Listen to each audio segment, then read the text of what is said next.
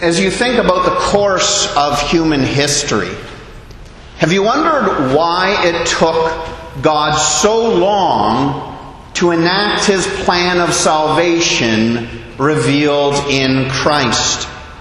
If salvation through Christ has been God's plan for all eternity, why did He wait so long before sending His Son to live among us?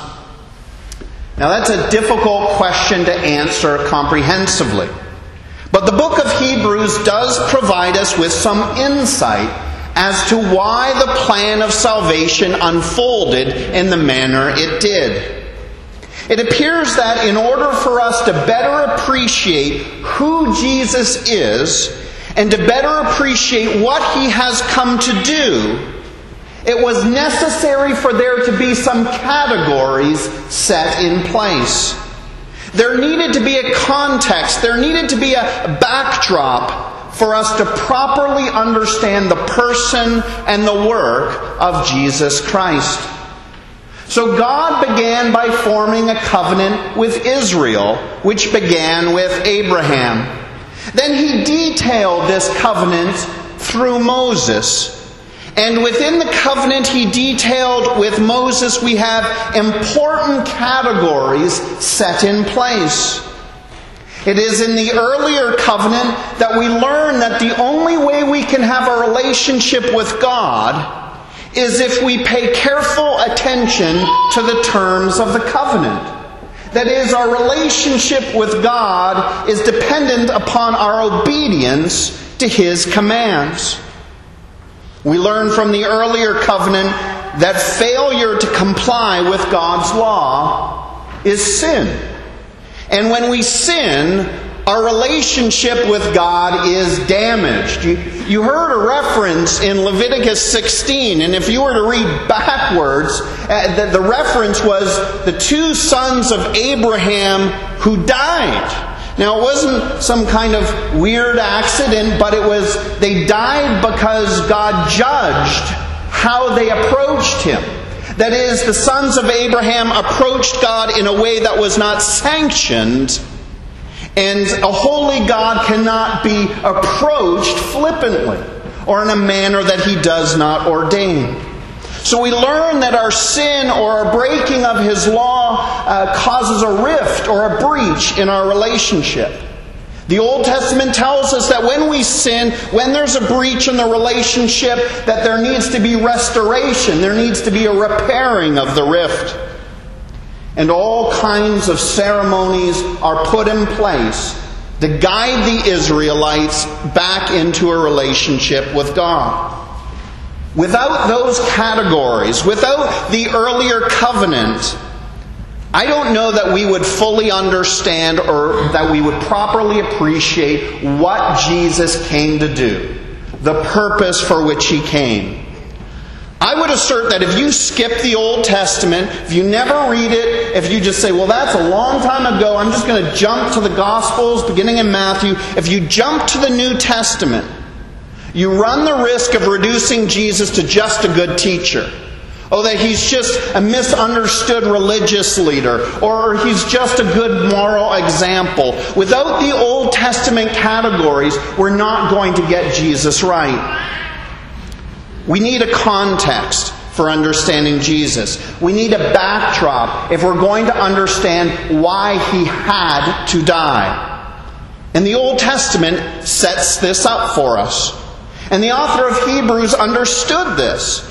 And so, having already made assertions about the divinity of Jesus and assertions about the humanity of Jesus, the author of Hebrews now connects those assertions to the familiar Old Testament category of the high priest. So we look at Hebrews 5 in particular, and we see some of the qualifications for the high priest. This is not an exhaustive list, but it gives an important sampling. First, look at verse 1 in chapter 5. Every high priest is chosen from among men.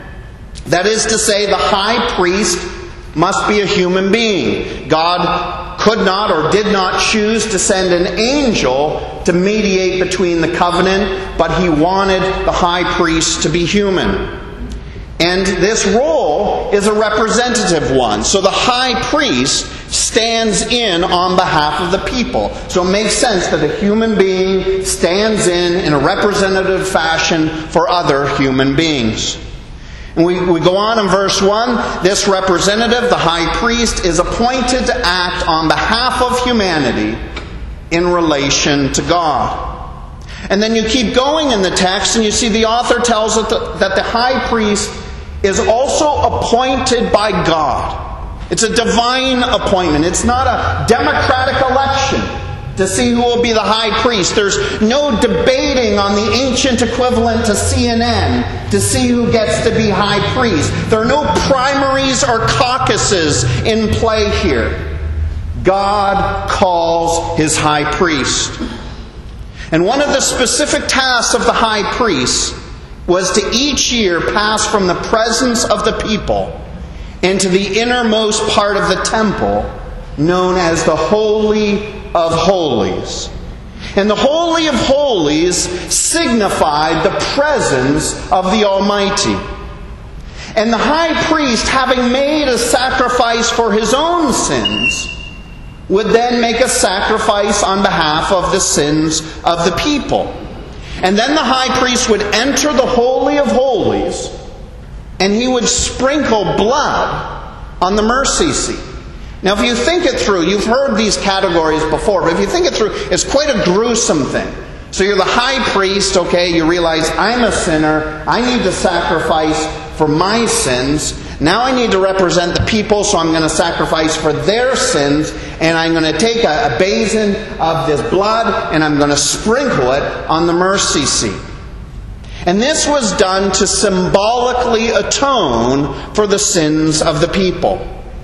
So the author, when he makes this reference of Jesus being the high priest, he wants us to know that Jesus has taken up this office, this Old Testament category from the earlier covenant, and now he's describing how Jesus fills this role. He says, since then, we have a great high priest who has passed through the heavens, Jesus the Son of God. Let us hold fast to our confession. So the grand point being made here, or the grand point that's going to be outlined here, is that in Jesus, we have a better high priest. A better high priest than all the high priests that came before him. We have a perfect high priest. You say you had in the previous high priest individuals who passed from the people into the temple, into the Holy of Holies, and that was to be symbolic of the presence of God. In Jesus, you have him going from the people to the actual presence of God. Not something that represented his presence, but the very presence of God. The previous high priests were limited by their humanity. They were flawed and sinful men. But Jesus is presented as fully God and also fully man.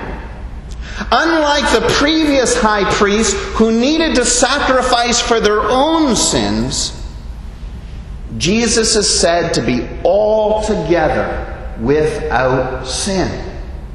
And again, this is part of what makes him a better high priest, a better representative. Jesus is a better high priest than his predecessors in very serious and significant ways. But here's the thing. Jesus isn't so high and lofty that he doesn't sympathize with our predicament. Jesus is said to be very much like his predecessors in his capacity to understand our frailties, to appreciate our vulnerabilities, to understand human limitations. Look at chapter 4, verse 15. The author describes Jesus as a high priest who is very much able to sympathize with our weaknesses. Now stop right there. I know we don't like to think of ourselves as weak. But with every year that I add to this body, with every year of experience I gain, I gain a greater appreciation of my weaknesses, my shortcomings, my vulnerabilities. When I look in a mirror, there is much that I don't like. And I'm not talking about physical appearance. I'm thinking of who I am and what I struggle with. And we're told here, Jesus gets it. He knows what you're struggling with. He was in human flesh. He was a human being, and He understands what you're going through.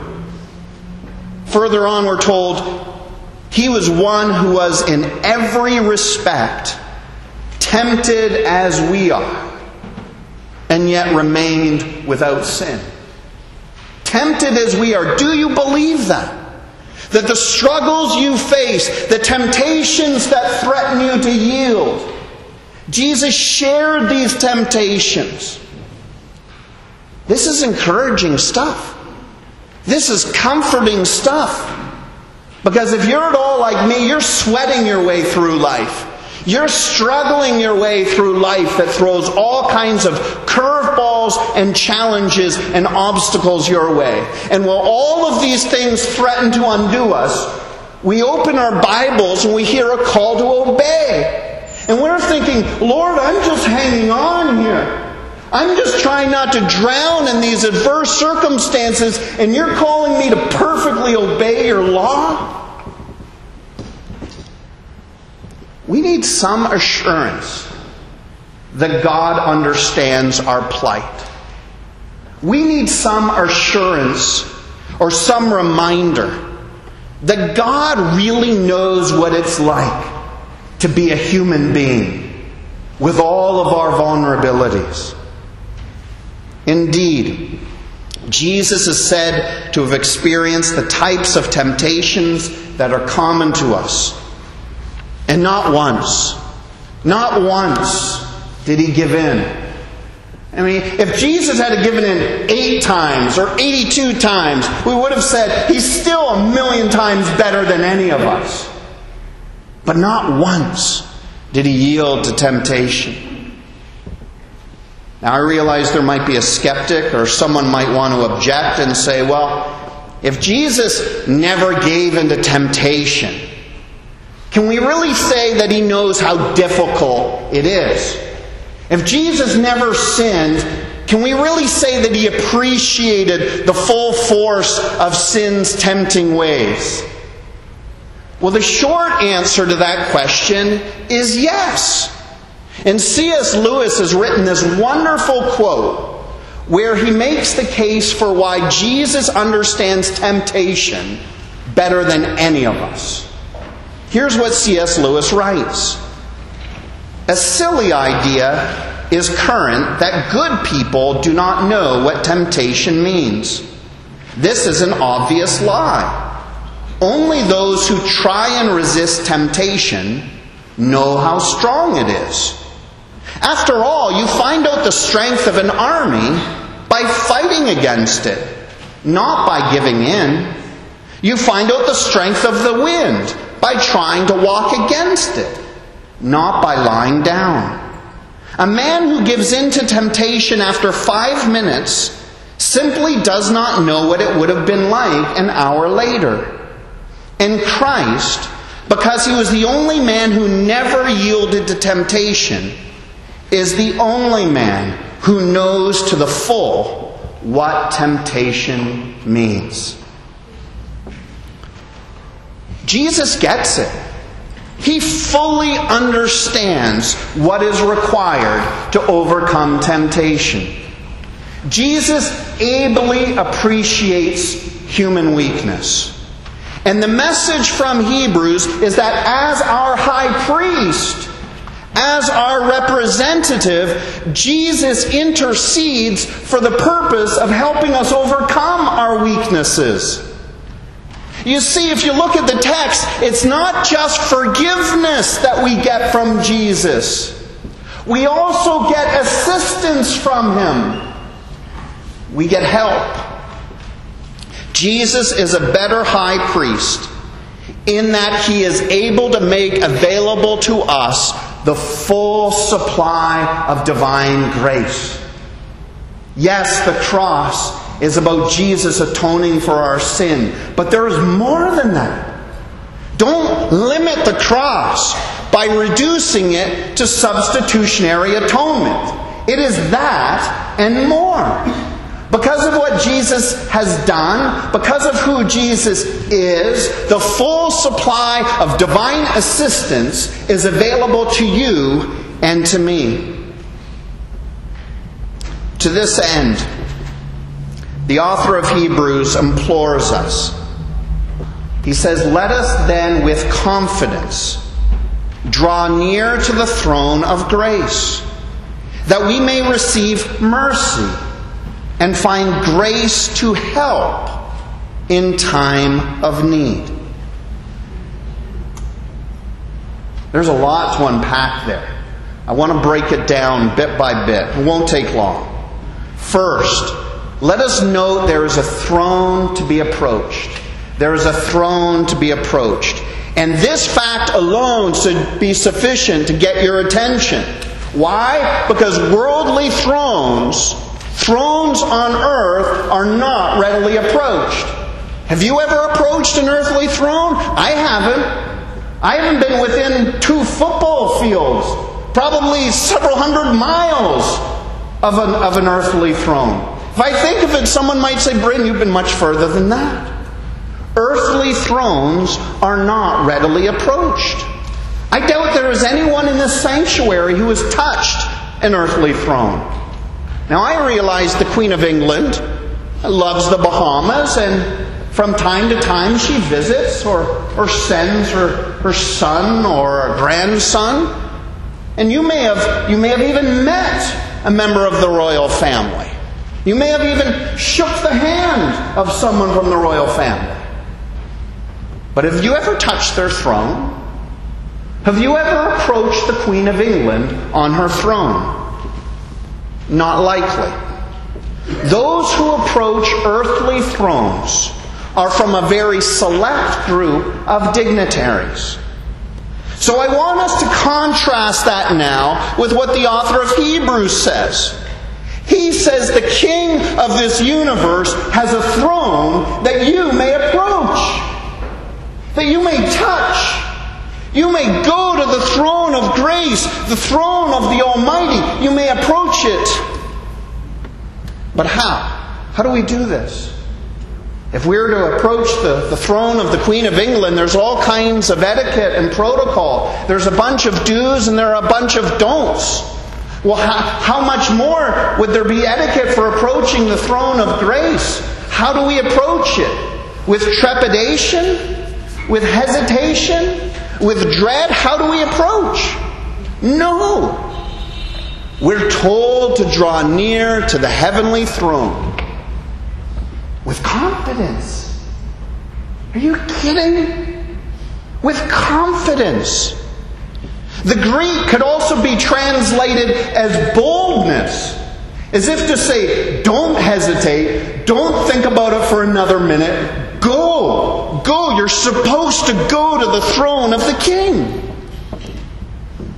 How is this possible? How can we approach the throne of God, the God who rules the universe? How can we do this without fear? Because Aaron's sons approached what symbolized God's presence, and they were struck down dead. So how are we going to fare any better? How are we, if we're more flawed or more sinful than Aaron's sons, how do we get close to this throne? We approach the throne of God by way of our perfect high priest, our representative, Jesus Christ, who intercedes on our behalf.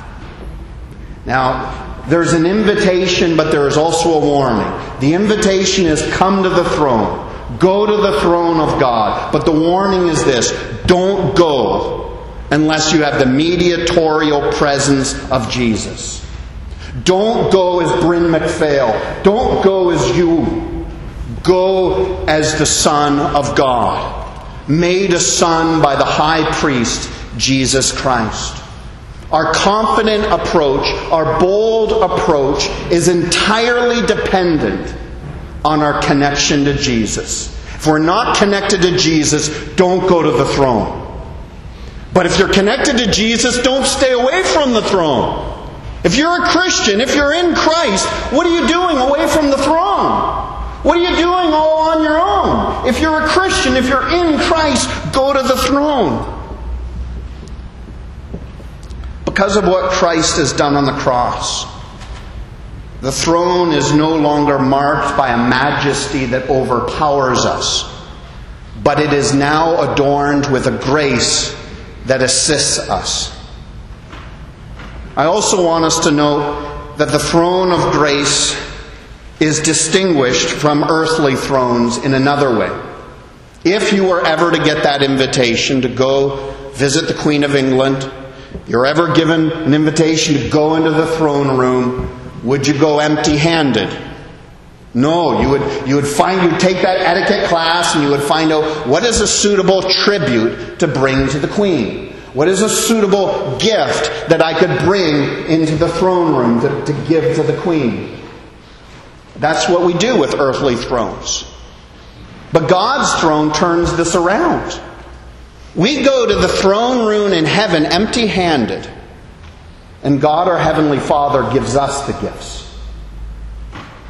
How much better a kingship is this? How much better a monarchy is this? That we don't hesitate. We don't take an etiquette class. We don't come with a handful of gifts. We go empty-handed. We say we're here because of Jesus the high priest, and God gives us gifts.